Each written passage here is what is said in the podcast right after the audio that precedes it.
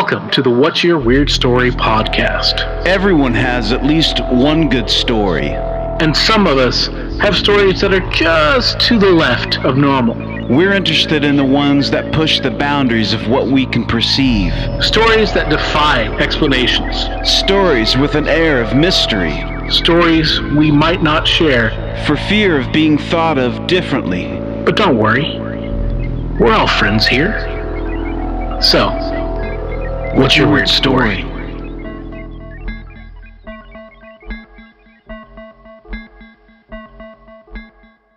Hello, Weirdsville! How is everybody doing out there? We hope you are having a wonderful summertime. And if you're listening to this episode new, it is summertime. But whenever you're listening to us, we hope you're having a wonderful time. Because we always have a wonderful time when we're here together with you on the What's Your Weird Story podcast. I am your host, Adam Beebe, but I'm not your single solo exclusive host. No, I share this host chair with uh, my oldest friend in the world. My um, not like he's you know 800 years old, but like I've known him as a friend the longest. Um, that and that friend, of course, as you all know, is the smiling sensei, Mr. Barry Johnston. Hello, Barry. How are you? Hello, Professor. How are you, sir? I am doing well, thank you very much. Uh, I know that you have uh, you've recently been on uh, a little bit of a vacation slash uh, little adventure. How how how were your travels? They were good, man. Uh, what I did is I went down over uh, a weekend to North Carolina, where my mom and my sister and my sister's two boys live. So I went down there because my mom was uh, out of. They all live in the same town, and my mom helps my sister out with the boys whenever, uh, you know, my sister has something to do or one of the boys has something to do. They're teenagers. One of them is a golf player, and so he has tournaments and stuff to go to a lot. So uh, most of the time. He, he's the older of the two, Finn, and then most of the time Rhett, the younger of the two, goes along uh, with you know my mom uh, or with my sister. Yeah. You know, Yeah. as they travel. But uh, my sister and Finn, the oldest, had a wedding to attend in Charlotte, North Carolina. And uh, like I said, my mom was out of town, so she couldn't watch over uh, Rhett, and Rhett couldn't go because it was a um 18 and over wedding. Okay. Um, and I think that's mainly because like there was an open bar and stuff like that. I don't think it was kind of like you know any kind of like um, you know adult themed Right, kind right. of wedding. I think it was actually you know like very conservative on one side of the family getting married. But anyway, Yeah. Yeah. uh, so you know they called in uh, a favor from Uncle Adam to uh, come down and um, you know just hang out with and with Rhett and uh, you know just kind of like chill uh, while mom and and my and brother were away and my mom was also away. So yeah, so I went down there and um, my uh, my sister and she hung out. We hung out uh, one night, and then she went to the wedding, and then she decided that she wanted to hang out with me more than the the other people. So she and Finn came back, Oh, nice, nice. and uh, we we hung out, and um, you know, uh, basically we uh, Rhett and I have a lot in common. He likes music a lot, Nice. so I took him to a friend of mine's uh, record store in in Raleigh nice. uh, the Ni- nice price books in fact is what it's called nice and um, a couple of my buddies bought that a few years well almost gosh almost 10 years back now that i think about it uh, but yeah we went in there and uh, i looked at like they have used books and records and new records and vinyl and cds and all that stuff really cool place oh, it's been there forever but it's you know they've had it for a while but nice. anyway, we went there, and uh, you know, he bought him a couple of uh, records on his own accord. He picked them out, you know. You find anything uh, good? Any good Dude, stuff? he he did, he did. You know, he's. I'm surprised at the eclecticness of the taste that he has, Yeah. and how he's. And how he's been influenced, I don't know. I guess everything, you know, from on social media must be it. But like, because I was asking him like you know kind of what he was into because he lives in a small town and he's 14, you know. Yeah, so yeah. I mean, you know, I know pop music is not there. I know that he grew up on um, you know listening to a lot of like 80s stuff, so he loves the Yep. 80s stuff. Yep. Um, but he, so he, what he um, bought was he bought Michael Jackson off the wall. Oh wow. Yep, which he's a huge, and ever Wow. since he's a little kid, huge, Great. huge Michael Jackson fan. Sure. And you know, and he and he's like, you know, and this better, uh, this record is definitely superior to. uh to you know thriller uh you know with just a number of songs and he really like you know broke it down and was Right. telling me Yeah. talking it up That's know great. and then he bought a uh, uh, MF Doom uh, double LP, uh, which is like some serious head hip hop stuff. I mean, Nice. like it's like MF. It's he's he MF Doom. If you've never heard of MF Doom, is amazing. He would perform on stage with a mask, an iron mask like Doctor Doom Okay. from the comics. Um, Nice. and he is one of the he's one of the people that a lot of rappers especially underground rappers but just a lot of like rappers and hip-hop artists consider to be the best Nice. at like everything but Sure. he's not somebody who's ever been really on the radio or anything like that Yeah. and uh, so like you know I was very like I was like, wow, okay, dude, cool, cool. He's like, yeah, and he's like, I didn't know this. He's like, you know, I was thinking maybe that or maybe, you know, this Aphex Twin. I'm like, what? What are you? Where are you getting this stuff? yeah. No kidding. That's So- great. Oh, that's awesome. He's got a good developed, that's great, man. you know, a sense of music, of taste and variety. So you know, hopefully, I'm, you know, I, you know, rubbing that. Hopefully, that uh, comes from my my genes. Yeah. Uh, obviously, not directly, but indirectly. Um, you know, um, but uh, but yeah, and we went and we watched um, we watched uh, Asteroid City, uh, which is the new Wes. How is Anderson. that, man? It looks good. It's good. It's weird, Well, uh, but it's good. I mean, yeah, he's he's known to be a little bit off the wall, it's man. a little bit more like meta and like it's very very interesting. And it's kind of like reality bending. It's very surreal. But um incredible cast. Um that quirky style of story and storytelling that he has um you know beautifully composed. Yeah, shots and Yeah, scenes. yeah, Like, dude. I mean, there were so many times that I was just like, "Oh my god, look at how that's put together." yeah, he's masterful for sure. Is Steve Yeah. Carell in that? Who's in that yes, he one? is. Yes, he is. Okay, yeah, yeah, cool. There's so many people in it; it's hard to name all. But uh, Steve Carell is in it, and That's a good uh, fit, man. I like that. Well, you know, here's the thing that the the the as I was told by my nephew Rhett that uh, Bill Murray was supposed to be in the part that Steve Car- Carell took, but I guess there was a scheduling conflict, so uh, Bill couldn't show up, so they got brought in Steve Carell. Oh wow, wow. Yeah, yeah, who brings his own different level of.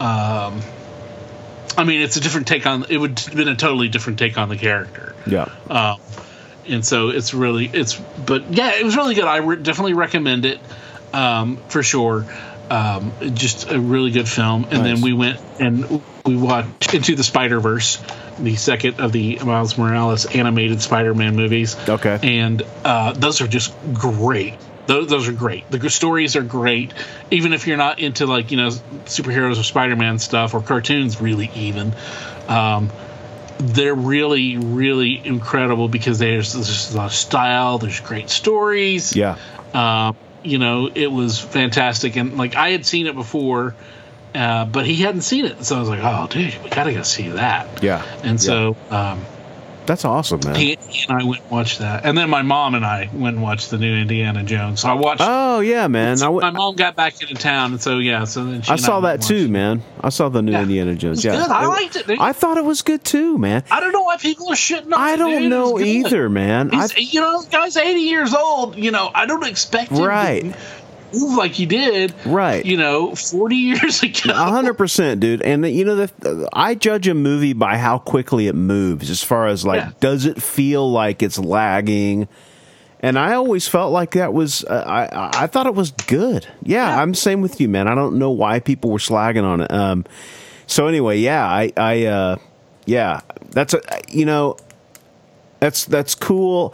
I thought that seeing it in a big theater was the way to go. It just added to the size Absolutely. size of the movie. Um, I also thought that you know, spoiler alert. I thought that the um, the way that they had the time travel sort of in there was another wrinkle to the thing that was cool, Mm-hmm. man. I thought it was good, dude. So yeah, I'm with you, man. If you know, people need to get out of their own way sometimes when it comes to fucking, you know. Yeah, yeah. You'll have to put like a two or three second pause in between with that spoiler alert, so people will know. these- Yeah. yeah, yeah. but you know, definitely go check it out. Um, you know, uh, yeah, really, really, really fun, really Yeah, fun, yeah, and yeah. it fit within. I thought it fit within the whole Indiana Jones type of uh, you know universe, that Yeah, canon, that kind right. of stuff. And, and as far as a like legitimately, you know, this will legitimately going to be the, unless they recast him. You know, Yeah. let's say recast uh, Harrison Ford and with you know put with somebody else in in, in the uh, Jones Indiana Jones shoes, um, which they could do, and I would be fine with it as long as it you know somebody who gets that you know kind of Yep. Um, like when they did Solo when they did the, Star Wars movie about Han Solo when he was younger. I Right. thought that did, I thought that guy did a great job being a young Han Solo. Yep. Let him be young Indiana Jones and give us some more Indiana Jones movies. Absolutely. Yeah, absolutely. I agree, and I'm, I'm sure that's probably where they'll go. I hope so because I love the Indiana Jones stuff, and even the kind of like if you ever watch the old television series, uh, the Adventures of Young Indiana Jones. Um, that's a great. That, was great, you know. And you- I think it's on Disney Plus now with all the other Disney, uh, the all the other Indiana Jones movies. Yeah. But uh, anyway, enough, uh, you know, shilling for, uh, or well, un, unadvertised, un, unpay, uncompensated advertising for uh, for Disney. Uh, with uh, the Spider-Man and Indiana Jones, um, let's get into this week's episode and let's talk to this week's guest. Yeah, we have uh, Kristy this weekend.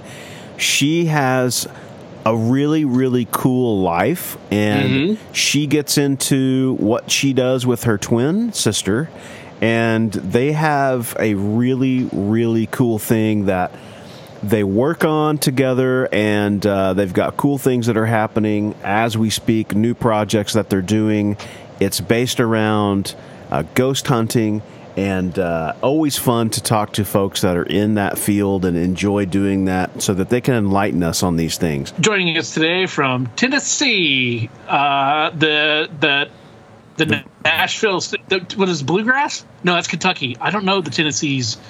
Uh, the Volunteer state. the volunteers volunteer state. Yes, yes. Thank you for volunteering that information. uh, joining us today from from Tennessee is Kristy. Kristy, thank you so much for joining us. What's your weird story? Well, first of all, thank you both for having me. I'm really excited about this conversation today. And uh, my weird story is that I am a paranormal investigator. So I've traveled to uh, numerous locations across the country, uh, really detailing the history of those locations, and then coupling that with any unexplained um, evidence that we find to support the paranormal. Wow. So I've been. Yeah, so my twin sister and I, we formed a team called Soul Sisters Paranormal, and we started that back in 2014. And to date, we've been to um, several dozen uh, haunted and historic locations. Again, really telling the historical narrative of those locations, and then coupling that with um, the unexplained. wow oh That's that's, awesome. yeah that's exciting that's so cool First off, before we get really into it, I, I mean, you're a twin. So are you? Uh, yeah. So you know, you you've also known. Had I'm guessing your best friend, uh, since you you know your mom was pregnant with you both. Um, Yep. is, does that? Do you have? Does that? Do you, with twin powers, twin e- twin all of that ESP and all of that stuff? Do you have that? Is that real for you? It is, you know, and to your point, my sister Jenny, she is my best friend, and um, it is one of those things where you know siblings are close, but twins just have that innate closeness. Yeah. And I do think we put that to good use in paranormal investigations. Um, you know, I'm not going to say that we're empathic per se, but she and I have an ability to really know what the other's thinking, to read, um, you know, each each other, and and kind of play off that. Uh, so it really makes investigating uh, interesting when when I get to do it with Jenny. Sure. Wow, I would imagine so. To me, it seems like that would be. Uh, I mean, it's almost like. Well, it's it's almost like having another one of yourself. It's almost like having a twin. it is exactly what it is. Yeah. That's exactly it. Because you know your references are going to be virtually similar. Yeah, you know, yeah, yeah. virtually the exact same for what you're observing and, what- and all of that. So that makes it really, to, scientifically speaking, that makes it really, really interesting that you have, you know, because your brains are going to probably pr- process it in similar fashion, if not the exact same way. So, wow, interesting. Yeah. Stroking cool. my chin, uh, dear listeners. That's amazing. Cool. Well, so so you started in 2014, or you started before then, but just really No. started in. We've always had a fascination with the paranormal, so we would watch television shows such as you know Ghost Hunters and Ghost Adventures and such. But we always, you know, kind of found ourselves w- watching those shows and saying, why didn't they ask this question, or why didn't they stay longer here, or use this technique, or couldn't they have done this or that? Um, and we really said to ourselves, if we ever had the opportunity to go on a paranormal investigation or conduct one ourselves, we would jump at that opportunity. So in 2014, um, we took a girls' trip. It was myself, my twin sister, um, our younger sister, um, some family friends, and we went to Moundsville, West Virginia, which is where the West Virginia State Penitentiary is located, and uh, and and that's where my mom grew up. So we had a family friend that sat on the board of the West Virginia State Penitentiary, and he said, you know, while you're here for your girls' trip, why don't you just take one of the nights and and stay in the penitentiary and see if you can connect with our resident spirits. So it was a very rudimentary investigation. We took a couple of voice recorders, a couple of cameras. Um, I think we had one night vision camera that was just basically a kid's toy, and um, but we left that experience with what we felt was unexplained evidence, uh, i.e., footsteps running um, when we knew that there was nobody in a certain cell block, doors slamming, male voices when there wasn't any men in that particular area, and it was just a fascinating ex- experience for us. So what we wanted to do at that point was really form um, what we would consider a professional paranormal investigation team. Yeah. Um, because paranormal, it, it really is seen as a subculture, and what we wanted to do was really kind of, as best as we could, elevate that more into a more mainstream conversation. And uh, so, you know, we had our our um, our logo created. We came up with our name. Uh, we had a theme. We commissioned some theme music, um, and then what we wanted to do with each of the investigations was really to first highlight the historical component of each of the locations that we visit, and then, like I said, couple that with any unexplained phenomena that occurred the night of the investigation. And um, because we felt the history was really the driving force of what we do, uh, and so that's how Soul Sisters was really started, and uh, that's how we've continued to this day. Wow, that's cool. That's really awesome. I think that the focusing so much on the historical aspect of it and knowing how that narrative could potentially you, well you could use it to interpret what's happening i think that's a, and then again i think it's another really good approach uh, for going you know deciphering what's what potentially is what's going on um, Yeah, and, and to your point, that's really what we wanted to do. So, for example, um, the uh, the Lizzie Borden house, right? Most people know the story of Lizzie Borden. Um, You know, she she gave her uh, mother and father so many whacks, um, but that's really where most people stop uh, on that historical component. So, to go back and really research who she was, research her family, and then after the murders, uh, when she was acquitted, to follow that up with the rest of her life. Yeah. You know, that's typically what we do, stuff like that, because most people they don't they they only know the surface level historical narrative of these locations, Sure. and we really want to delve into it and say no, this is important because not just for this factor, but for all of the factors surrounding the Right. location. Um, and our hope is that with if, if we can do that, if we can show our audience, listen, it's so much more broad than just a, defined by one event, um, then maybe we can get some preservation efforts into it. Uh, people will want to visit it uh, and, and stuff like that. So that's really kind of how we approach our investigations. That's cool. The, have you been to? Have you done That is cool. Lizzie Borden? I Yes, went. I yes. went there uh, almost let's see, a year and a half, almost two years ago, and Mm-hmm. it was so cool. We did the tour, and our tour guide was awesome. And Mm-hmm. I tried to get her on. We're still trying to make that happen. I don't know whether or not it will, but um, Mm-hmm. she had written a book, I think, or two about it. Um, what are your thoughts on her? I, you know, it's interesting because like most people, it stops at she murdered her her family. You know, like mm-hmm. it just. But there's so much more to it. There could be so mm-hmm. much more to it. Where where do you land in that on that story? Do you have any thoughts And- on it? Yeah, and you're absolutely right. Um, you know, first of all, for those who have not been to the house, it, it's much different than when you see it on television, right? Yeah. Um, it's very disjointed. You've got to walk through some rooms to get to another room, and Yep. it's it's much smaller than typically what's per, what's portrayed on television. Right, right. And so, in my mind, it, she self-admittedly put herself in the house, and so I don't think that she could have been in the house and not have known about the murders because Abby Borden was actually killed about 90 minutes before Andrew Borden was killed, Mm, yep. and that's a very important factor because at that point, um, as soon as Abby Borden was killed. At that moment, all of her assets transferred to Andrew Borden. And so when he was killed, all of his assets transferred to Lizzie and her sister. Sure. Now, if it would have been the other way around, if if Andrew was killed first, all of his assets would have been transferred to Abby, and then at her death, it would have been transferred to her family, not um, uh, Lizzie and her sister. So just just that fact alone is pretty interesting. Yeah, that is. Um, and and so to really kind of to like self-admittedly put yourself in the house and not know that those things had happened, I think it's very unlikely. So I do believe that she was involved. Um, uh, but what's very interesting to me is after she was acquitted, she never left Fall River. Uh, she you know she stayed there and, uh, and kept that that criticism kept you know that criticism followed her through her lifetime. And you know she died um, at the age of 67 in 1927. And but to me, if, if I would have been acquitted of that, I would have just taken the inheritance and left and you know go to somewhere that Right. nobody knew me. Um, but so I think really to follow that story out um, to when she died, I, I think that's a very interesting perspective that a lot of people don't don't really Sure. tend to latch onto. Sure. Do you think? Why do you think she stuck around there? Out of arrogance or ignorance? Honestly, I, I think it was her home. I, I really do. I think it was her home. I think she did love it, um, and she was accustomed to it, um, and she just decided to stay. You know, when she died, she actually willed all of her uh, money to the Animal Rescue League of Fall River. So I do believe that she had compassion. I do believe that she had a heart. I do. Uh, I don't know the mitigating circumstances of what led her to do what she did. I do believe that she she participated in the murders, whether alone or with uh, Bridget Sullivan, the maid.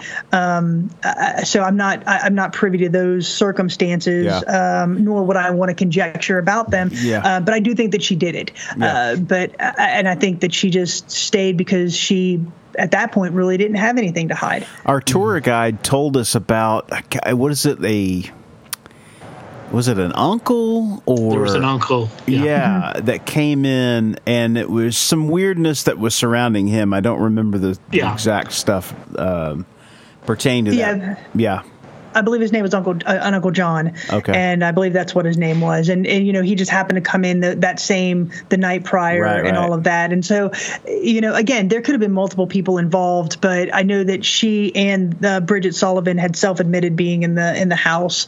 And if you've been to the house, I personally don't think that there's any way that those murders could have happened and you did not know about it. Right. Yeah. Yeah. Yeah, yeah. Well, yeah, because there's no hallways. There, it, it's it's a very like sim like a simple floor plan, like room, room, room, room.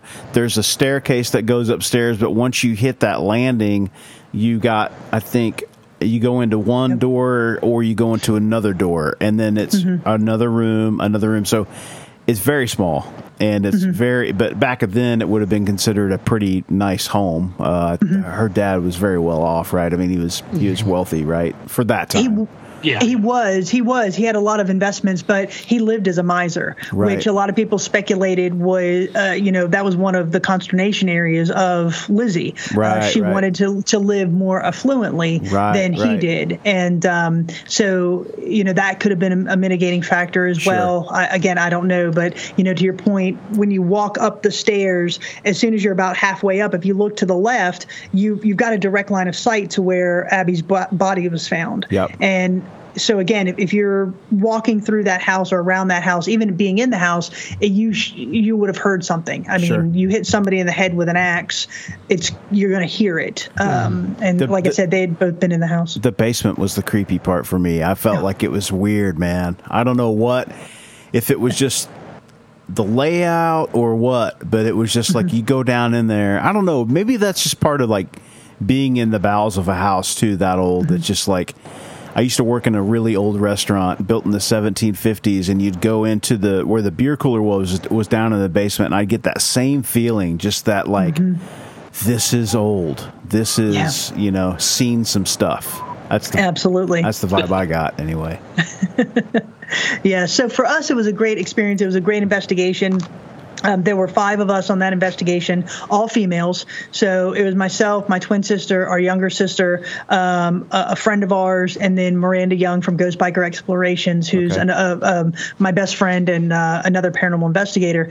And so we had the house for the entire night. We Oh, actually that's stayed cool. there. Oh wow. Yes. So we got there on a uh, on a Friday afternoon, and we stayed until uh, late Saturday morning. Uh, but th- what, how we conduct our investigations is as soon as we go into a location, our voice recorders are on. I mean, even when we're pulling bags out of the trunk, the very first thing we do is we put on our voice recorders. Uh, that's just because we've had a lot of interaction um, with spirits and locations even before the investigation starts. Yeah. And so we we happened to turn on all of our, our voice recorders, and um, there were a a couple of us upstairs, and Jenny and Cara were down in the parlor where Andrew's body was found, and we had put a voice recorder on the mantle in that room, and they're just talking about the day, just just you know talking about the drive up and all that other stuff, and then they started talking about the Villisca axe murder house in Iowa, which we had been to before, and the Lizzie Borden house, and they started talking about the differences in the houses, and then Cara makes the comment. She says, um, "Being axed to death would be a horrible way to die,"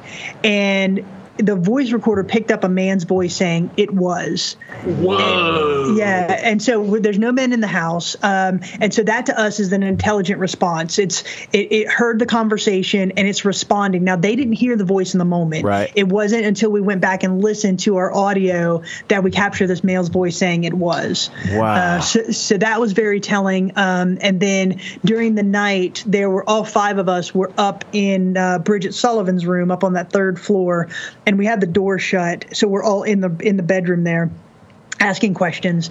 And um, um, Miranda had a, a device in her hand called a K2 meter, and she was holding it. And then she just leaned over and she puts it on the ground and she says, I'm going to put this down so you can play with it. And as soon as she did that, a man's voice out in the hallway says, Ignore them. It was so loud. We all heard it in the moment. Jenny. Yeah, Jenny, who was standing by the door, she whips the door open to make sure that there's nobody in the hallway, and of course there wasn't. Uh, but we all heard it in the moment. It was pretty wild. Wow. Wow. Wow. Did you- that just Did, did you get me- creeped out? I just got creeped out. Yeah, I know. you know we do there are those moments where we get startled we have some trepidation but you know for us it's fascinating because now we've we've had the opportunity to have this dialogue, right? Another intelligent response to a question that we've asked or a statement that we've made. And, uh, you know, for all of us there in the moment, it's absolutely fascinating because we're having this positive connection. And um, so, I, mean, I can honestly say we've never run out screaming of any location that we've been to or anything like that. It's just uh, the nature of what we do. You have those unexpected voices or those unexpected movements or Yeah. something interacts with you during the night. And that's why we're there. Yeah, and especially in such a historically like that that house is you know and and these other places that you've been to historically to have to have something like that to happen in that place hmm. must be really special. It must be like this like I can imagine it must be like, oh, this is what we came for. This is exactly hmm. what you want when you go into something like that.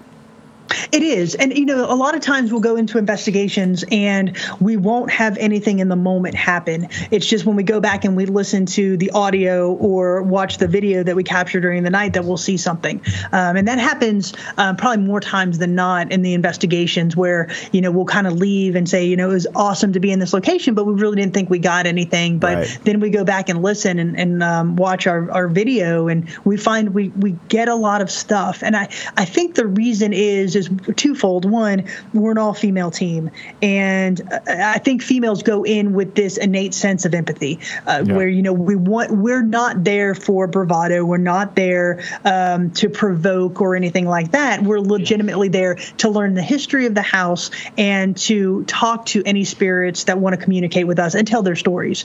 And I think because of that approach, we have we tend to get some interesting results in most of the locations that we've gone.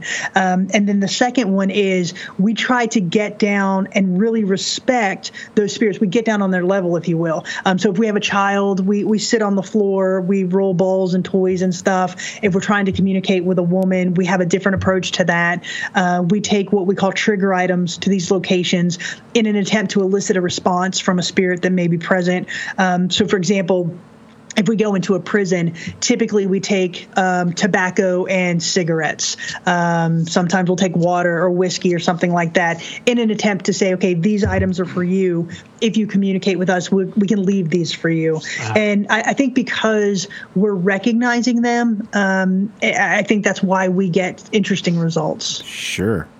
Wow. I think that there is probably that you're right there probably is something to say about the fact that it's all women on the team because there's that I mean that's a type of energy that's more nurturing and more you know as you said empathetic more open uh, to kind of you know what's going on. Not and whereas men you know tend to be more defensive or ag- or aggressive um, you know and uh, you know try to like you say provoke like you know good old Zak Bagans yelling at the uh, at the ghost trying to get reactions out of him that way which Right, just to me is just just I don't know why you'd want to do it that way but I get well I guess because it makes good television I Yeah, sensationalism, absolutely.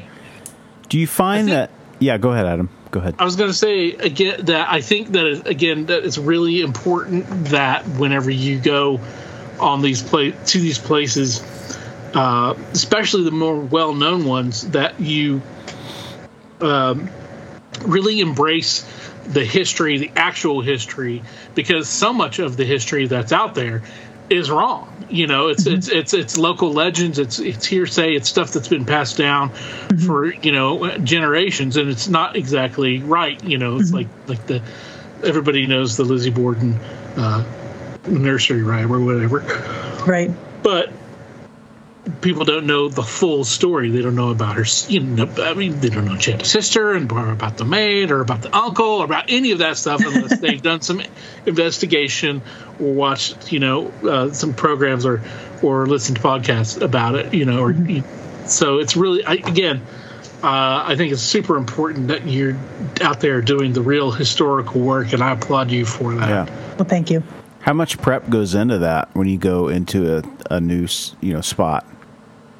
A, a lot, actually. So, um, so for example, we'll be in a location in about a month, and so we've already started researching this location um, and getting some background information because the the background research really leads our questioning during the night. Um, it allows us to again formulate those trigger items. Uh, so, for example, when we went to um, Fort Mifflin, which is a Revolutionary War fort in Philadelphia, um, we did a lot of prep work for that because we needed to know certain individuals who were there. So we found out that there was a guy by the name of William Howe who was killed on the fort for for uh, treason, and that they held him in a solitary confinement cell. So that allowed us to again formulate trigger items, formulate questions uh, about what he did, about his death, and all of that. So to answer your question. We, we start researching, you know, uh, about a month, a few weeks out, uh, really getting that background information and uh, formulating uh, how we're going to do the investigation. And then when we get there, we always take a day tour beforehand really to acclimate ourselves to the location you know the rooms the the hallways the stairways whatever is in the location. Uh, and that allows us to figure out where we're going to put our stationary items during the night. So stationary cameras stationary voice recorders. So really doing some prep work during the day so we're not wasting time at night. Sure. and then and then when we go in during the night we'll set up all those cameras, set up all the, the voice recorders that we have, bring out our handheld equipment, uh, and then just walk around and, and uh, do what we call EVP sessions or, you know, essentially sitting in the dark and asking questions, if you will. Sure. And then uh, when we're done, we collect all of the audio and video that we captured, and then we sit and we listen to every piece of audio that was recorded, and we watch every piece of video that was, was recorded. So if I've got 10 voice recorders running for 10 hours, I'm listening to 100 hours That's of a audio. lot. Yeah. It That is. is It really lot, is. And so yeah. that you know, and I think that's the different. Obviously, that is the difference between a paranormal investigator and a YouTuber or an Yeah. Instagrammer or a TikToker. Um, you know, they're in it for the instant gratification of being in a location, having a jump scare, uh, you know, connecting with their audience to get subs and likes. Whereas we're, uh, to, to my point earlier, bringing in that historical narrative. And so it does. It takes us about a month or two to go through everything and then put doing the final research and then put together uh, the documentary video. How, how was that Philadelphia trip? Fantastic. It was fantastic. Um, so, uh, as I said, it was a Revolutionary War fort. Um, and then it was used in the Civil War for both Confederate and Union soldiers as a prison. Um, then it held munitions during the Korean and Vietnam Wars. And so it's really been an active fort throughout its lifetime. Wow. And uh, yeah, so it was, it was fantastic. And so uh, there were four of us that night. It was Jenny, myself, um, our, our younger sister Michelle, and our friend Cara. And um, so we had the entire fort to ourselves for the night. And initially, we weren't getting a lot of responses. We felt we weren't getting a lot of responses. And then coincidentally, uh, there's a bar across the river, um, and they were having some type of a celebration. So they started letting off these fireworks, and it sounded like we're being bombarded. Wow. Um, wow. Like like with bombs, right? And after that, we really got some interesting responses. Um, also, we we put to use our trigger items. Um, one of the things that we did was we had um, five walkie-talkies, and so we left four of them in different locations around the the uh, fort, and we stood in the middle of the fort and we um, projected out a drum cadence um, that was used in the Revolutionary War, a- again to try to get responses in those locations, even though we weren't physically in them. And um, so we had things like, for example, we were in a casemate and I said, "What? Uh, what's the name of your president?" And we got the word Lincoln. Um, uh, I, Michelle, yeah, Michelle asked the question, "What year is it for you?" And a male's voice said "74." Um, and then we were in. Um, William, uh, go back just a little bit. The the guy who was on the fort um, for treason, his name was William Howe, and they they held him in a subterranean casemate. Um, that was probably, uh, I don't know, maybe 10 feet by six feet, the small, really small little uh, subterranean room. Okay. Um, and that's where he was held in solitary confinement. So we took some bread, some water, and some cigarettes, and we left them in that room for him. And we said, William, if you're in here, these things are for you. We're going to leave you to it through the night, right? Um, so we had set up a laser grid and a, a night vision video camera in that room, that little room, and we had complete control of the environment because it was right in the doorway. There was no way to access it in any other fashion. And during the night, we had a shadow figure walk from right to left through the walls and cuts off the beams of the laser grid. And it was a very, very compelling because Wow. you can see that, that you, there's nothing, there's no way anything can enter that room. And then later on during the night, it was just Cara and myself inside that room. And I said, Did you see? I said, We left you some water and we left you some cigarettes. And we got a male's voice that said, Thank you. Very clear. We, we both heard it. It was pretty wild. um, so those were some of the things that were happening. Um, again, very intelligent responses. They were uh, answering questions intelligently. Um, and then even even when we weren't um, like actively communicating with them, when we were just you know getting snacks, if you listen to the audio, you can hear people talking while we're getting snacks um, in the in the base camp area, that's not us. Uh, so that was pretty interesting. So it was a it was a great night for us. That's cool. Wow. hmm I love Fort Mifflin. That's amazing. How uh, like how often do you go into these situations? Because oftentimes I'll watch the TV shows and stuff, and they're always getting responses or they're always getting something. How often will you go into something and not get anything? I mean, is that does that happen? No, it, yeah, it absolutely happens. Um, so I'd say probably about twenty percent of the time we don't get anything. wow, Um, that's I actually mean, pretty uh, small. I mean, c- considering yeah. you know, Yeah. Yeah. It is. It is. Um, but you know, there's there's these locations that do report to have um, haunting activity that we go in and and we don't say oh this place is not haunted. We just say this this wasn't our night. It, it- Right. you know we ask questions we set up equipment um, and they just didn't respond to us. So we we don't make the judgment call on whether or not it's actually haunted or not. Right, um, yeah. it's just us saying that it wasn't our night. Sure. uh, so yeah probably i'd say about 20 25% of the time.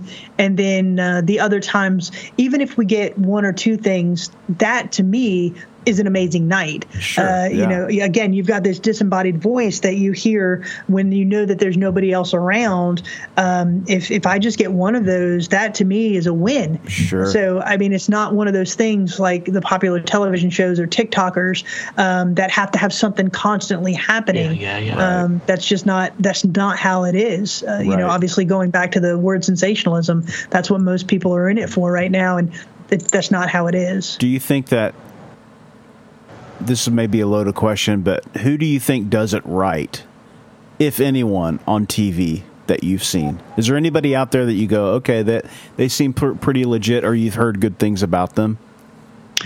Um, honestly, not so much in, in the popular television shows. I think TAP started out really well um, back in the early 2000s. I think they were legitimate. Um, but then, then you know, you've got to build that audience base. You've got to keep the advertisers happy, and to Yeah, do that, yeah. you've got to get people watching. And to do that, you've got to have you know jump scares and all of that other stuff. Um, we actually had a television show film here a couple months ago, and by here, I'm in the historic Scott County Jail in uh, in Tennessee, and I'll talk about that in a minute. But we had a film crew film here, um, and it was called Haunted Discoveries, and I, I think. It, that show is going to start airing in October, and I really like their approach and the fact that they they came in, they legitimately investigated, um, they used very scientific means to do that, um, and I, I'm really pleased with how they did it. And I would say that uh, that that crew was probably one of the better ones. Um, and then there are a lot of paranormal investigators that don't have television shows that I think are doing it the right way. I mentioned Ghost Biker from Ghost Biker Exploration. Yes, she's my best friend, but we met because I was fascinated with how she did her investigations. Yeah. Um, you know, there's there's a lot of other people in the paranormal community that um, that are out there putting out quality investigations Sure. and really giving the history the forefront to what we do. Because I mean, let's be honest. There's there's thousands of paranormal investigators out yeah. there. Not everybody's going to get a television show, right? Yeah, Maybe yeah, yeah. one half of one percent may have an, a, a, a chance. I mean, we've Right. been signed by two different production companies, and we don't have a television show. Right. So it's it is one of those things where um, you know th- there are people out there that understand, like us, that it's not in the cards for us to have a television show, and that's really not our, our driving factor. Uh, and- but they're out there doing it to find quality evidence. Right. Yeah. That's do important. you do you do in um, beyond the, investigations do you do anything where you try to like uh, like cleanse or uh, anything you know along that more uh, like you know to cleanse the spirits or or to get rid of you know the haunting i guess We investigate private businesses and homes, um, but we that's not my area of expertise, and I don't ever claim that it is. So if we go to a, a location, say a private home, we find evidence, and the homeowner or the business owner wants it removed, then I have people that I can call, you know, priests, demonologists, and stuff like that in my network that I know that handle that type of situation. Um, but for for us, really, what we do is we go in and find the evidence. Um, So that's just it's a it's a different level um, that I just don't feel comfortable going down. to, No, to I- remove those. Yeah. Well, have you have totally, you have, totally understand. yeah have you have you come across those type of en- en- entities? Um, I'd say the closest that I came to, we were doing a, a home investigation in Denver. Um, uh, the lady called us in, and and she had had some claims about things touching her and stuff like that. And we did find evidence that there was a male presence living down in her basement.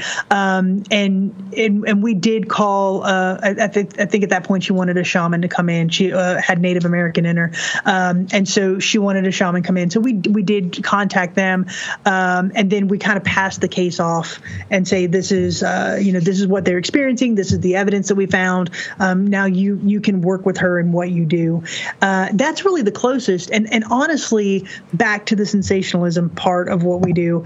Um, there I've, I've been to so many investigation locations throughout what we do, and I can honestly say I've never encountered anything negative or demonic um, that I would say that was threatening or malicious to myself or my team. Um, now, I'm not saying that we haven't encountered things that were quote unquote darker, and by darker, I just mean they were jerks in life and they're going to be jerks in death, right? Right, right. Um, so if you go to a prison, you're going to find those people who were rapists, were murderers. That's why they were in prison. They're not the greatest of people in life, therefore not the greatest people in death. And so if, if we run across something like that where we have a get out or somebody just doesn't want to speak with us, that's fine. We leave a voice recorder in the area and just say, if you want to communicate with us tonight, this is how you do it. We recognize that this is your space and we're going to leave you to it. Sure. Um, but we've never been threatened. We've never been, um, you know, uh, touched in any way um, that was hurtful. Now, there will be times where I'll say, if you're here, you can touch my hand or pull my pant leg or something like that. Um, but other than that, eh, there's never been anything that we've experienced that would cause us to say, um, this is another level of, of evil here. That's good. That's good. Mm-hmm. Do you have a, a psychic with you uh, at all, or No, we don't, um, and that's just really kind of the nature of of what we do with our technique. Yeah. I know a lot of teams they will bring in a psychic or something like that, and and uh, we may have the opportunity in the future to uh, ask a psychic to come with us and just to kind of see if Yeah. they can validate. But um, really the hardest part about what we do is the logistics of it um, because my sisters we all live in different parts of the country so getting us all together getting a time Right. that works getting into the location uh, and i know that that's a, a kind of a challenge for a lot of paranormal teams Right. so really logistic wise we just haven't haven't brought on a psychic Sure. That is, I I like that approach too. That you know, it sounds like to me you're you're there with with some tools, some things, and you're just trying to get to the bottom of what's happening. What mm-hmm. kind of you know recorders and other equipment are you using? Like what what what what would you? Th- I mean, I'm sure it's all important, but what what are kind of the the main go to pieces of equipment that you guys would bring on an investigation? If I were only to take one piece of equipment on an investigation, it would be a voice recorder. Okay. Um, do you know, don't need cameras or anything like that because for me, I feel the truest form of a spirit communication is going to be audio, and that is something that is very difficult for me to debunk. So if I've if I'm in a location and it's just Jenny and myself. So for example, um, we were at the USS North Carolina in Wilmington, North Carolina. It's a battleship that was built in 1937, and she and I are the only two people on the ship, um, and yet I'm capturing men's voices on my voice recorder that's very very difficult for me to debunk because I know there there are no men with Right, us. There's no right. men on the ship, uh, so it, it's it's very easy for me to say, okay, this is something that I can't explain. Videos um, and and pictures, you can always find at some level a different explanation. Sure. Um, you know, and, and that's why we really analyze photos, we really analyze videos. And if I can find a natural cause of any sort, then I just don't even put it out there uh, because we can find that natural explanation. However, if it's something that I analyze and say I, I cannot find an environmental factor that is causing this anomaly, then we'll present it as what we call unexplained. Now, if somebody wants to come back and say, okay, well, I think it's this, this, and this, then obviously we're going to have that dialogue uh, because I don't want to put out anything out there that uh, that can be explained away. Um, so voice recorders for me is the number one go-to piece of equipment. Uh, after that, we do have night vision video cameras that we will set up in different locations around the property, uh, just so we can have eyes and ears, even if we're not in a room. Sure. We've got something recording there. Um, we use a variety of motion sensor lights, uh, again, just to see if something will come on during the night. Um, so also. Um, very cheap little um, uh, sensors that measure vibrations. You can get them at Walmart. Okay. Um, so the idea being that if there's footsteps on the floor, then maybe the vibration bar will move up and down, and we'll be able to see it. Uh, so we use those, um, and then there are different pieces of equipment that are sort of designed for paranormal investigations. Things that measure energy. So, for example, what we call K2 meters, uh, they measure electromagnetic energy or magne- Yeah. electromagnetic field. So Yeah. we use those. Okay. Um, uh, we use something called a spirit box, which Yeah, generally, yeah. generally speaking, it's a small AM/FM radio that's been modified to very quickly sweep through frequencies. Yeah, yeah. So when you turn, yeah, when you turn it on, it will go every eighth of a second. It's moving to another frequency, so it sounds like Yes. As it's running through these frequencies, the idea is that spirits can use the white noise to communicate with us through that. So we use that. Um, we've got different, um, you know, uh, uh, pieces of equipment like um, that do measure vibration, uh, measures temperature. Um, uh, let's see, I'm trying to think. um, and that, that's really kind of our, our go-to, That's really cool. those voice Wow. recorders, lights, and stuff. Yeah. That is awesome. Now, uh, oh, I've had something and completely blanked, so I'll go to my backup question. Um, do you do you guys ever um, you know mess around with Ouija boards while you're uh, trying to communicate or discover something? We don't, um, and and the reason behind that is Ouija boards just automatically draw up a negative connotation when people think if they're not in the paranormal world. If I were just to talk to somebody on the street and say, "Oh, we use a Ouija board," obviously your mind is going to go to negative. And so Yeah. for us, we just don't use them. We don't need to, and uh, so that's something that we've never deployed, and and uh, we we won't in any of our investigations. We're really we're we're we're we're scared of them. We don't we watch too many '80s horror movies when we're growing up to, not to be fucking with Yeah, them. yeah, for Ouija sure. Um, have you ever tried? Okay, I remember what I was going to say before that, but there's there's the method that I've seen people do where someone is like they're blindfolded. And then their ears are, you know, they are, are you know, silence. They can't hear anything, and they kind of just, they just automatic talk or like they respond like they're talking to something or just someone or whatever's coming into them whatever's coming to mind they just start saying it and then somebody else uh, will ask questions and i guess that, that there's supposed to be the channel. Uh, have you ever done that and is, has that Yeah, so that's called the Estes method, and um, uh, there, there's one more part into that. So you're you've got headphones on that are connected to that spirit box, um, that AM/FM radio. Okay. Yeah, yeah, yeah. Um, so once you put the earphones on, you you put um, you know noise canceling headphones over that, and then you blindfold yourself. So essentially, you're going into a deprivation state where the only thing that your mind is focusing on is that spirit box. So you cannot hear any questions that anybody else on the team is asking, and um, yeah, so we've used this numerous times and with very interesting results. Um, so, for example, I was doing a collaboration investigation with Miranda from Ghostbiker Explorations, and we were at Henry River Mill um, in North Carolina. And this is a uh, an old mill village uh, that was. Um, used right after the Civil War. It started to come. Uh, these little mill houses were formed, and this whole village formed around it. Um, so now it's abandoned, and you can go and investigate. And so we were sitting in the old uh, general store, and so she was probably. I don't know, 30, 40 feet from me. So she could not hear anything or see anything. Um, and I'm asking questions. And just just so happens I there was a deck of cards sitting beside me. So I pull out a card, a random card, and I say, "Can anybody tell me what this card is?" And she yells out the number 6, and it's the 6 that was on the card. Um, she she didn't even know I had picked up Yeah, she did not even know that I had picked up the cards. Um, so that was just one example. Another example is, um, again, Miranda's in this one as well. We were at um, Brushy Mountain State Penitentiary, which is in Petros, Tennessee. And uh, this pen, uh, penitentiary was built in 1896. It was in operation as a penitentiary until 2009.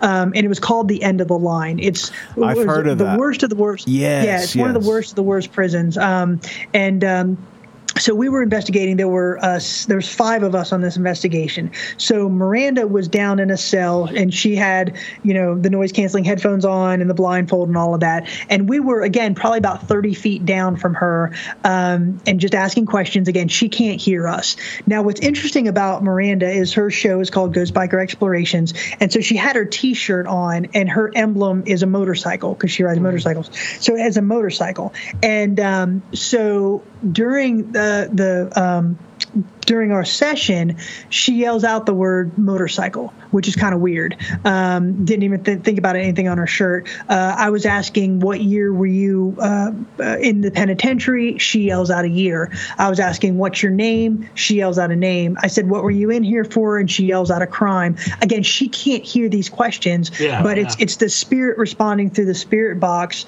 that, and she she's just yelling out what she hears through the headphones. Wow. Uh, so it's pretty wild. Yeah. Gee, many Christmas, man. That's a, that that's that's a technique that just really really fascinates me uh, because it's like, you know, it's not. I mean, you know, the, using a, uh, a Ouija board seems to be on more of a, a woo woo, you know, side, whereas you you t- your approach seems to be much more grounded in you know technology and scientific, you know, application and research of, of that manner. So that's that that technique it seems like it's it's maybe somewhere in between but you know it's not as uh i don't know you're not you know you don't have the planchette and that kind of thing you're going around you're just you know they're just yelling out what they hear Right. randomly Yeah, yeah, yeah. Exactly. but yeah, how it's connected to the conversation It seems like a much not. much more difficult way to uh,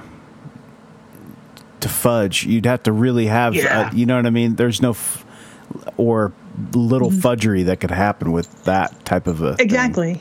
You're you're exactly right because you know we don't go into it with preconceived questions or anything like that, um, and that's that's part of it. And again, they need to get far enough where they can't hear the questions that we're asking and blindfolded so they're not seeing anything as well so um, when we put those videos out i mean you can see us she's in the cell I'm, I'm videoing her putting the headphones on her putting the blindfolds on and then us walking all the way down the cell block um, and and we're not yelling these words i mean we're just talking like you and i are talking Yeah. um, it's not like we're yelling the questions out down the cell Right. block um, it's just us talking uh, and she yells out what she hears Wow. um, now, I mean, there are things, there are people that don't really believe in the spirit box. They don't think it's a valid tool. For Mm-hmm. us, it just happens to be one of the tools that I really enjoy because we've gotten so many interesting responses off of it, um, Yeah. stuff that I can't explain. Um, and another, you know, we used it. Um, at an investigation in Ocala, in uh, Marion County, Florida, the Ma Barker House, and um, there's, a, there's a fascinating history behind that. I love the history of the Ma Barker House,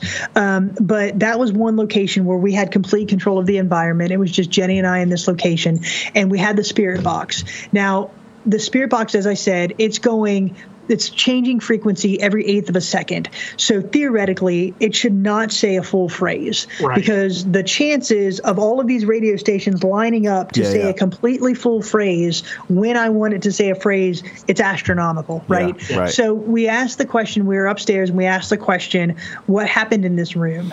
And through the spirit box came the phrase, they murdered us, we the ones dead.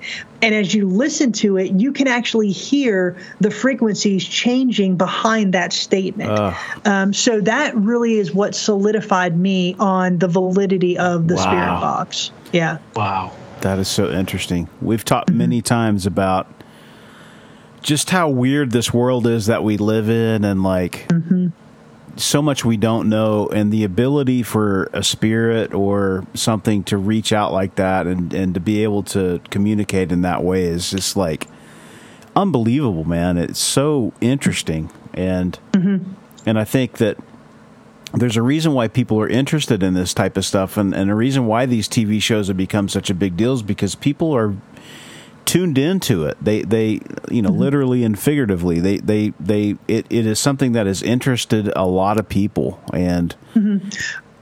Well, and to your point, you know, not to interrupt, I mean, it's something that we're all going to experience, right? Yep. Yep. Nobody's getting out of this world alive. Yep. Um, so it's so I think everybody has that innate fascination, or at least the question, right. what happens after this? Right. Uh, I mean, the other alternative is to think that one day we just shut our eyes and we cease to be, and to me, that's terrifying. Yeah. yeah. Um, you know, so I yeah. think everybody has that curiosity, and and so I, I, and that's why I think there's always been a fascination with the paranormal and with afterlife. Yeah. Um, and for us now to be able to say, okay, I, am staying in this location. There are only two of us on site, but yet I am hearing words. I'm hearing phrases. I'm I'm seeing things move when the laws of of the of nature are telling me things shouldn't be heard and things right. shouldn't be moving. Yeah. Um, you know that to me is absolutely fascinating. Absolutely. And it, what's the most? Yeah. What Sorry, Barry. No, no, no. Go ahead. Uh, what's the most di- direct kind of interaction that you've had where you know where it's been something that's like it, you know like it, it just hits you in the face it's it, it was so you know basically so much yeah. so like so I, am fighting, trying to find relevant words. But, no, I yeah. understand which one the most uh, you know compelling for me. Yeah. Um, I'll give you two. So the first one, um, it was at the USS North Carolina. I, I, just told you that Jenny and I investigated that location. It's a, it's an amazing battleship with an amazing yeah. history, and um, so she and I, uh, and, and, this is we didn't hear this in the moment, but she and I were walking down, um, you know, through the through the ship, and if you've never been, the hallways of this ship um, and the the bulk bulkheads and stuff are very narrow. And so it's easy to hit your elbows as you're going through some of these doorways and hatchways and such. And so we were going down into the medical facility and we had set up a laser grid and stuff beforehand. And so we're going down there and you hear me, you, I've got this on video you hear me say, Do you want to sit down here and do some EVP work? And Jenny says yes. And as we walk in, there's a man that says, Just watch your arms. Um, I mean, it was crystal clear. Wow. Obviously, not one of us. Um, we didn't hear it in the moment, but it's fascinating because we're walking into the medical ward and we've been hitting our elbows most of the night. Right, right. So when this thing is saying, Just watch your arms, that to mm. me is pretty cool. That, um, wow. I, yeah, it was pretty interesting. Having been on the on the North Carolina, I took my mom lives in North Carolina and it's down okay. in Wilmington. So so you know when she first moved there, one of the first things we did, of course, was go down and see the big boat. And uh, yeah, it's it's like it's because it's small and you know it's, it's you're going to be bumping your elbows you're going to be doing all that stuff mm-hmm. and i've heard a lot from you know the, about how haunted it is so yeah that's it, really cool to me yeah, well, and the history to me, if, if, you want to really learn the history of the ship, I, I, think we did a really good job with the documentary. It's on our website. Um, I mean, I've even had people contact us and say, I've been to the North Carolina so many times and I didn't really understand this history. And so I'm really proud of that. Um, and, and even aside from the unexplained stuff that we captured, the history is really what is fascinating to me on that location. But um, all right, so back to your question. So the next one, um, this was at the Grand Old Lady Hotel in Balsam, North Carolina. Uh, this was a hotel that was built in 1908. It was part of the railroad system that went through Balsam there. Um, and the hotel was established because there were springs in the area that were supposed to have some calming effects, some healing effects, some healing properties. And so this grand three story hotel was built. It has two really cool staircases, 100 guest rooms, grand ballrooms. Um, I, I love this location. In fact, when I win the lottery tonight, my next step is buying this location. Um, that's how much I love the grand old lady. So um, we're we're in the location and it's Miranda and Jenny and I, and we had the entire hotel to ourselves for a complete weekend. Um, so Miranda does her investigation on Friday night, and Jenny and I do our investigation on Saturday night. But we're all on property for the entire weekend. That's okay, cool. yeah. so it was fascinating. So the last uh, Saturday night, um, we'd completed our investigation, so we needed a room to sleep in, so we can choose from a hundred of them. Um, but we wanted to stay in this suite uh, up on the third floor next to a hallway called Henry's Hallway, which is reported to be the most haunted location in the building. Mm-hmm. So the way the suite is configured, it's a it's a two room suite. There's an interior room and then an outer room, and that outer outer room has the doorway that goes into the hallway. And so that's the only way to access the hallway. So Jenny and I are in the interior room in the queen beds there. And then Miranda is in the the outer room on her queen bed and she's closest to the door. So for our investigation that night, we had a night vision video camera on the outside of the door in the hallway. We had a night vision video camera in the room so you can see Miranda sleeping and you can see the door. And so it's about three in the morning, and we had just stopped. We had just started talking about packing up, you know, the next morning around 10 and where we're going to go get breakfast and leave and all of that. And so then we say goodnight, and you hear us say goodnight. And about 15 minutes later, a man on the outside of the door says, Please don't go. It was so loud. Wow. And Miranda, and we're laying there, and Miranda said, Did y'all hear that? And I said, Yes. And she said, What was that? And I said, There's a man standing outside our door. And she said, Yeah, that's what I thought. And so that is one of those moments where your hearing gets very acute. You're waiting for the door to open. You're waiting for something to happen.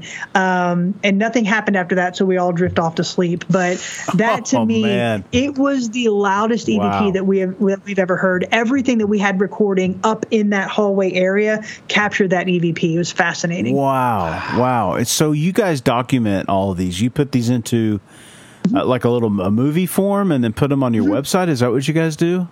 Yeah, so each one is anywhere from 30 to 45 minutes. Um, again, That's really cool. telling the history, um, telling telling uh, the audience kind of how we set up and what we did, and then bringing in all of the unexplained evidence that we captured, and then finishing it off with the historical part, how the history ends. That's awesome. Um, you know, for example, with the USS North Carolina, I, I really put together a detailed history about the battleship, um, but then you got to finish it out, right? What happened to the battleship? How did it get to Wilmington? Why is it where it's at now? And who is responsible? And so that, again, to me, um, that's what I love to do. I love putting the history out there. That's cool. Ships are interesting. We've had a few people on that have done investigations, like the Queen Mary and Yeah. some others.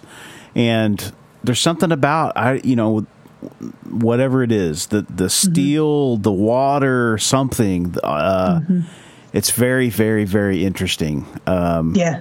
It really is, and that. I I mean, along with everything else, I mean, I think all this stuff is really quite interesting. But, uh, but ships, I don't know if it's like the history, the war, uh, all of the mm-hmm. heightened sense of awareness that must have taken place on that ship, or mm-hmm. at one point in time, maybe that helps to like imprint those things, mm-hmm. or I don't know. Do you have any thoughts on that? Do you have any thoughts on how this happens? You know, kind of along the lines of what you're saying, that imprint, if you will. I think that in some of these instances, that energy just, um, you know, permeates into the walls.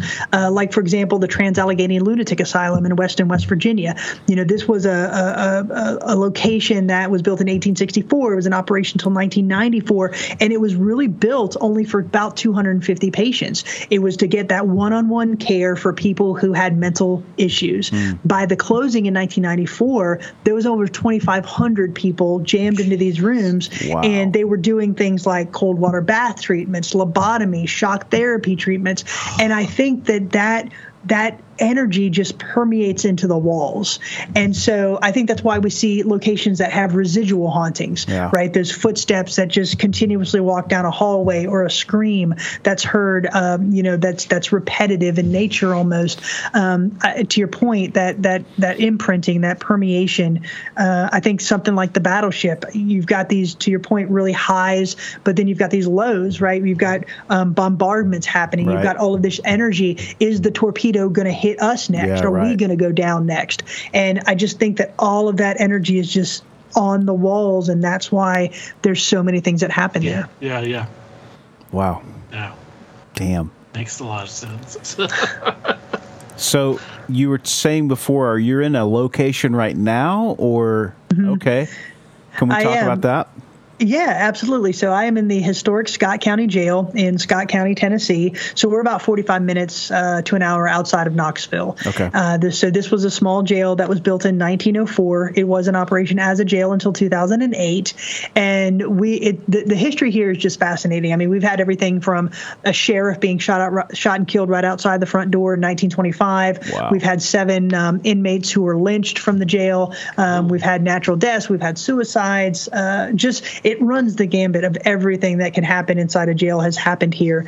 And um, so in 2008, it closed and it sat vacant until 2017 when Scott County gave it to the town of Huntsville. Um, Huntsville did get a tourism grant to add some new windows and do some repainting, but they really didn't know what they wanted to do with it. So it sat vacant from 2017 until 2021. In 2021, Miranda Young, my best friend, and I, um, we approached the town of Huntsville and asked them if they would allow us to open what we call a true crime museum as well as a paranormal research center. Wow. And that's what we, that's what we've done. cool. Yeah, Very so that's what we've done. So by day, uh, you can come in here, you can read a lot of the crime stories from Scott County's history. Um, we have everything from um, you know some moonshine artifacts to uh, officers who've been killed in the line of duty. We have their uniforms, um, all different types of displays and articles here. Um, and then at night, we have uh, nighttime tours, but uh, we have paranormal investigators um, who can come in. Uh, and, and we've had to date over 100 investigators who've come in here um, and really. Uh, in, investigated the location, and it's I gotta say, Have it's you- a hot little hot I, little activity. I was going to yeah. say, so now you have the ability to be involved with a place where you have an, a bunch of other people, third parties coming in and investigating. Are they getting? Mm-hmm. ha- uh, What's the most compelling thing that you've gotten?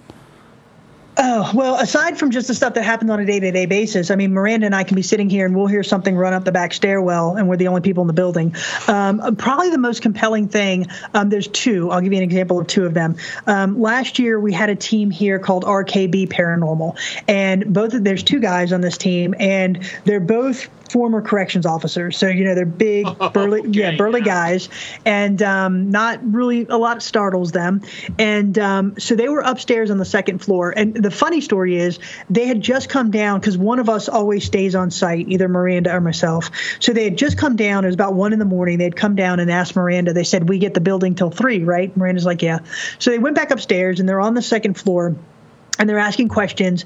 And the the way the second floor is set up there's a, there's three big cells that take up three corners and then the kitchen. And then there's a foyer in the middle.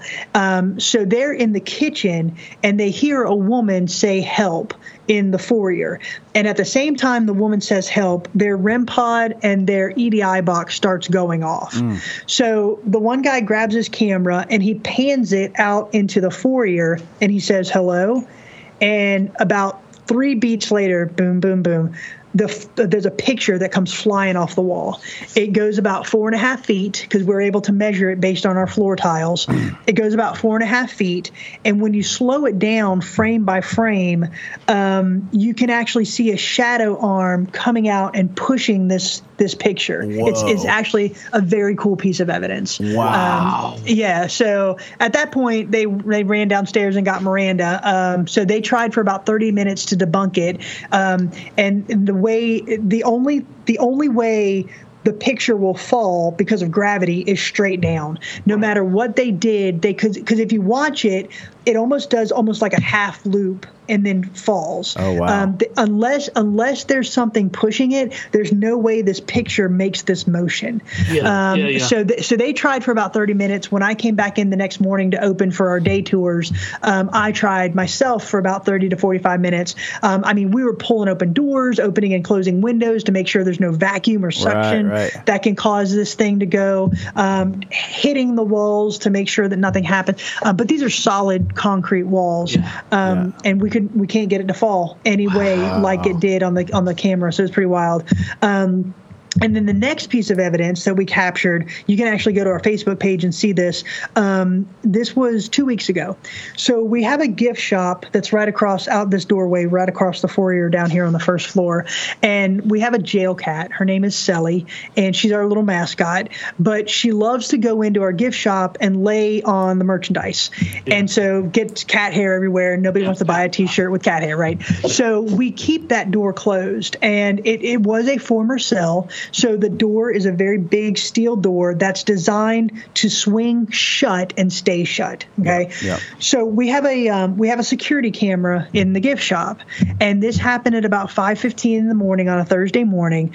You the the camera picks up the door opening, and then it shuts, and then it opens a little bit further, and then it shuts, and then it opens over halfway, and something shoves in Sally and slams the door behind her. Oh my. Um, yeah, and if you listen, you can actually hear a man's voice saying "What's in there?" right before the cat gets shoved in, and um, so once the door is shut, it doesn't open again. Um, and she she's meowing and wailing for you know an hour, um, trying to get out.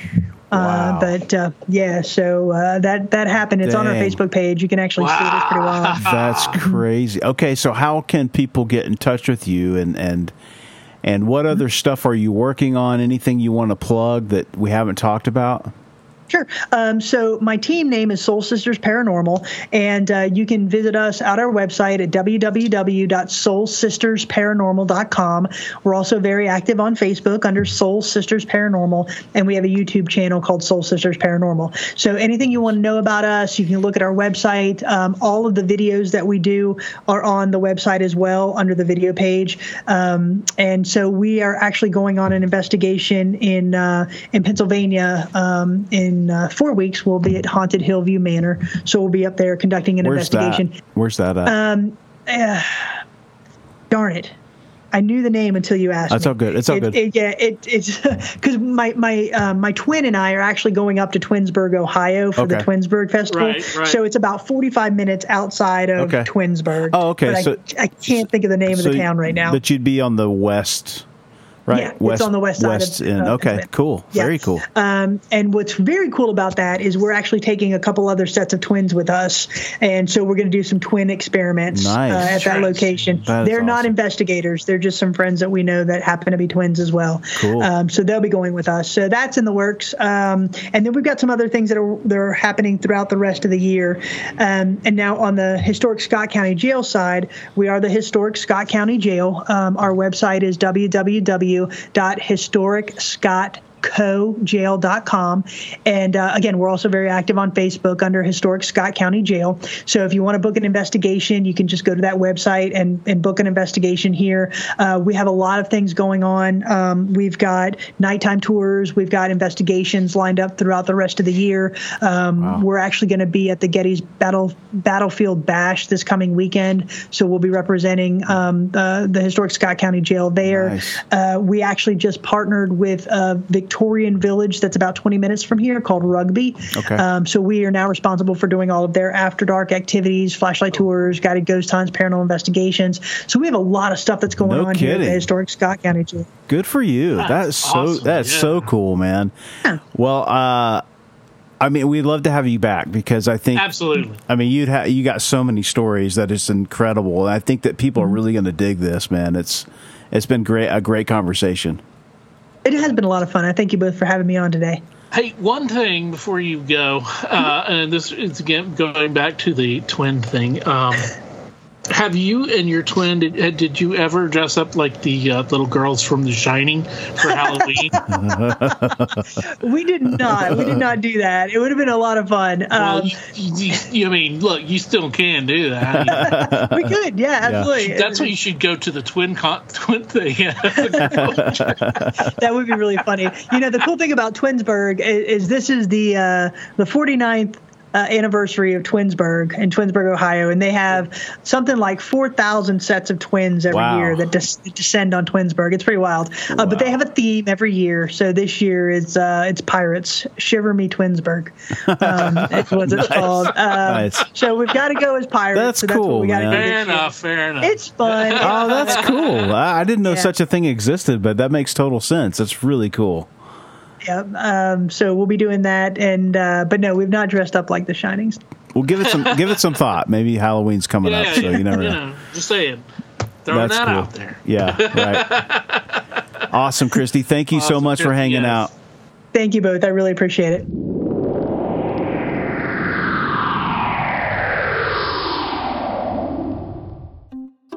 Hey, you know what we need? What's that? We need a new ad for our merch store. Our merch store. I've had a few people reach out to me and ask me, just how do we get What's Your Weird Story merch? Huh. How do we get that What's Your Weird Story merch? What's dash your spelled Y E R dash weird dash story.myspreadshop.com. That's what's dash your spelled Y E R dash weird dash story dot myspreadshop.com. That's correct. Get in touch with us. Go buy some merch. We got some cool stuff. Yeah, dude.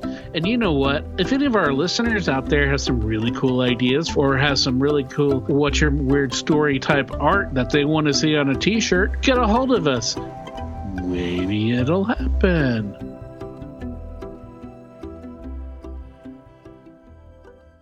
Well, she had some cool stories, and what a, you know, all these places that she's talking about. I know she's. I'd love to have her back. I know you mm. would too, because there's so many things that we need to talk about. But, you know, I am so just interested in talking to people that are into getting out there and doing their own research. I love her angle on the research. She Yes. they they don't they're very science based as far as like facts. We need facts. We need to maybe not fall into, you know, being, you know, persuaded by their own feelings about things. I, I think that it was a really, really nice uh, angle on that kind of stuff. Yeah, yeah. There's definitely, you know, observation is a it's a good tool, but you know, doing the research beforehand, doing Yeah, the historical right. research into their projects, I think really gives them strength, it gives them uh, a lot of backbone to build off of, Yeah. to and to like you know interpret their observations, Right. as we as we discussed before, and you know her team being you know the the Soul Sisters Paranormal, uh, being you know uh, the majority of it family, but all of the women. Um, I think that that female energy that they bring to those situations, I think it's you know I think there's probably I don't know if, if it's something that like maybe it activates, um, you know the the the uh, the occurrences, you Yeah. know, or if it's something that affects the the, the situation. Um, you know, because like she said, they bring in empathy to it, but they also bring, you know, there's so many, you know, motherhood, and you know, like typically, you know, uh, whereas, whereas opposed to where you know so many of the dude ghost hunting dudes go out and antagonize, whereas they go in and they're respectful and they're just like carry on like Yep. normal and then has everything recording in the background and stuff like that you know but i wonder if there is there's some kind of you know i hate to use the term magic because it's you know all the connotations but it's a good catch-all for what i'm trying to say if there's some kind of energy some kind of magic some kind of thing that happens because it's all women because like you know when you like in i don't want to again like in a coven you know where it's all women Right, right. Uh, well in most of them you know how that affects uh, you know the energies uh, because they're all you know No, I think Ladies. so. I think so. yeah, man, that makes sense. I think there's something to that for sure. Uh, also, their ability to sort of like, you know, that whole thing that you were saying before about offering, you know, like like things to to people that have been in a place for a long time, being able. Yeah. to present them with something that they may be drawn to, you know, Yeah. the cigarettes or whatever it is. Like I would never think of that kind of stuff. Like that would just never occur to me. And I think that that's Yeah. really interesting, man. It's like if you start thinking about things in that way, um, I mean, that's how you would treat a human being, you know. Yeah, uh, yeah. Uh, and I thought that that was really cool. And yeah, Yeah, and I mean, well, it's it's the way you would treat a human being if you want to have a good interaction. Right. You know, you you make offerings, gifts. Um, you know, it's peaceful. It's Right. you know more of a. Uh, you know, it's, it's not hostile by any Yeah, means. yeah, It's yeah. not aggressive. Again, not Right. aggressive, so that it's that energy that you bring into a situation. If you go into a situation and you're already, you know, you're being aggressive, or someone's being aggressive toward you, hostile, that uh, that situation is going to be, you know, that the, the intensity and the emotion that of that situation obviously is radically different, and it's going to have a different outcome. It's Yeah. going to have a different energy than it would be with just being you know being cool and chill and everybody just have just relaxing and trying to interact and appreciate Yep. and understand Absolutely. you know and that is something my friends that we need to bring to our everyday lives with the living uh you know, Absolutely. but, uh, I'll step off my soap. No, absolutely. Second there, but uh, you know, I mean, it's a good approach. It's a good approach to life. But anyway, Kristy, thank you for joining us. yeah, yeah, it was great. Yeah, thank you so much for coming on. We had a great time. Look forward to having her come back. She's got lots of stuff to talk about. Many, many places that she's gone to that we would love to to talk about. And we would love to talk to you. We would love to bring you on. We want to hear your stories. We want to hear anything weird, out of the norm, or maybe it is your norm. Maybe it's your norm and it's not everyone's norm.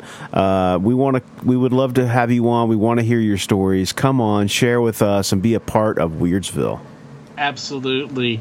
Thank you for always being a part of Weirdsville. And if this is your first time in Weirdsville, uh, thank you for joining us. We hope that you stay with us, and uh, you know uh, we appreciate you being here, and we uh, we love you guys, and you are what makes uh, this the best thing that we do uh, every week, and uh, we hope it's one of those top places, top things in your weekly uh, week.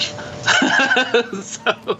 Absolutely, absolutely. All right, Weirdsville. Thank you very much. We will catch you next time. Uh, until then, be safe. Be weird. As always, if you have a weird story, we want to hear it. If you have a lot of them, we want to hear them all. We can't do this podcast without your invaluable contributions. Whether it's sharing your stories, Listening rating, and spreading the word about the podcast. Thanks for listening. Till next time, be safe. be weird.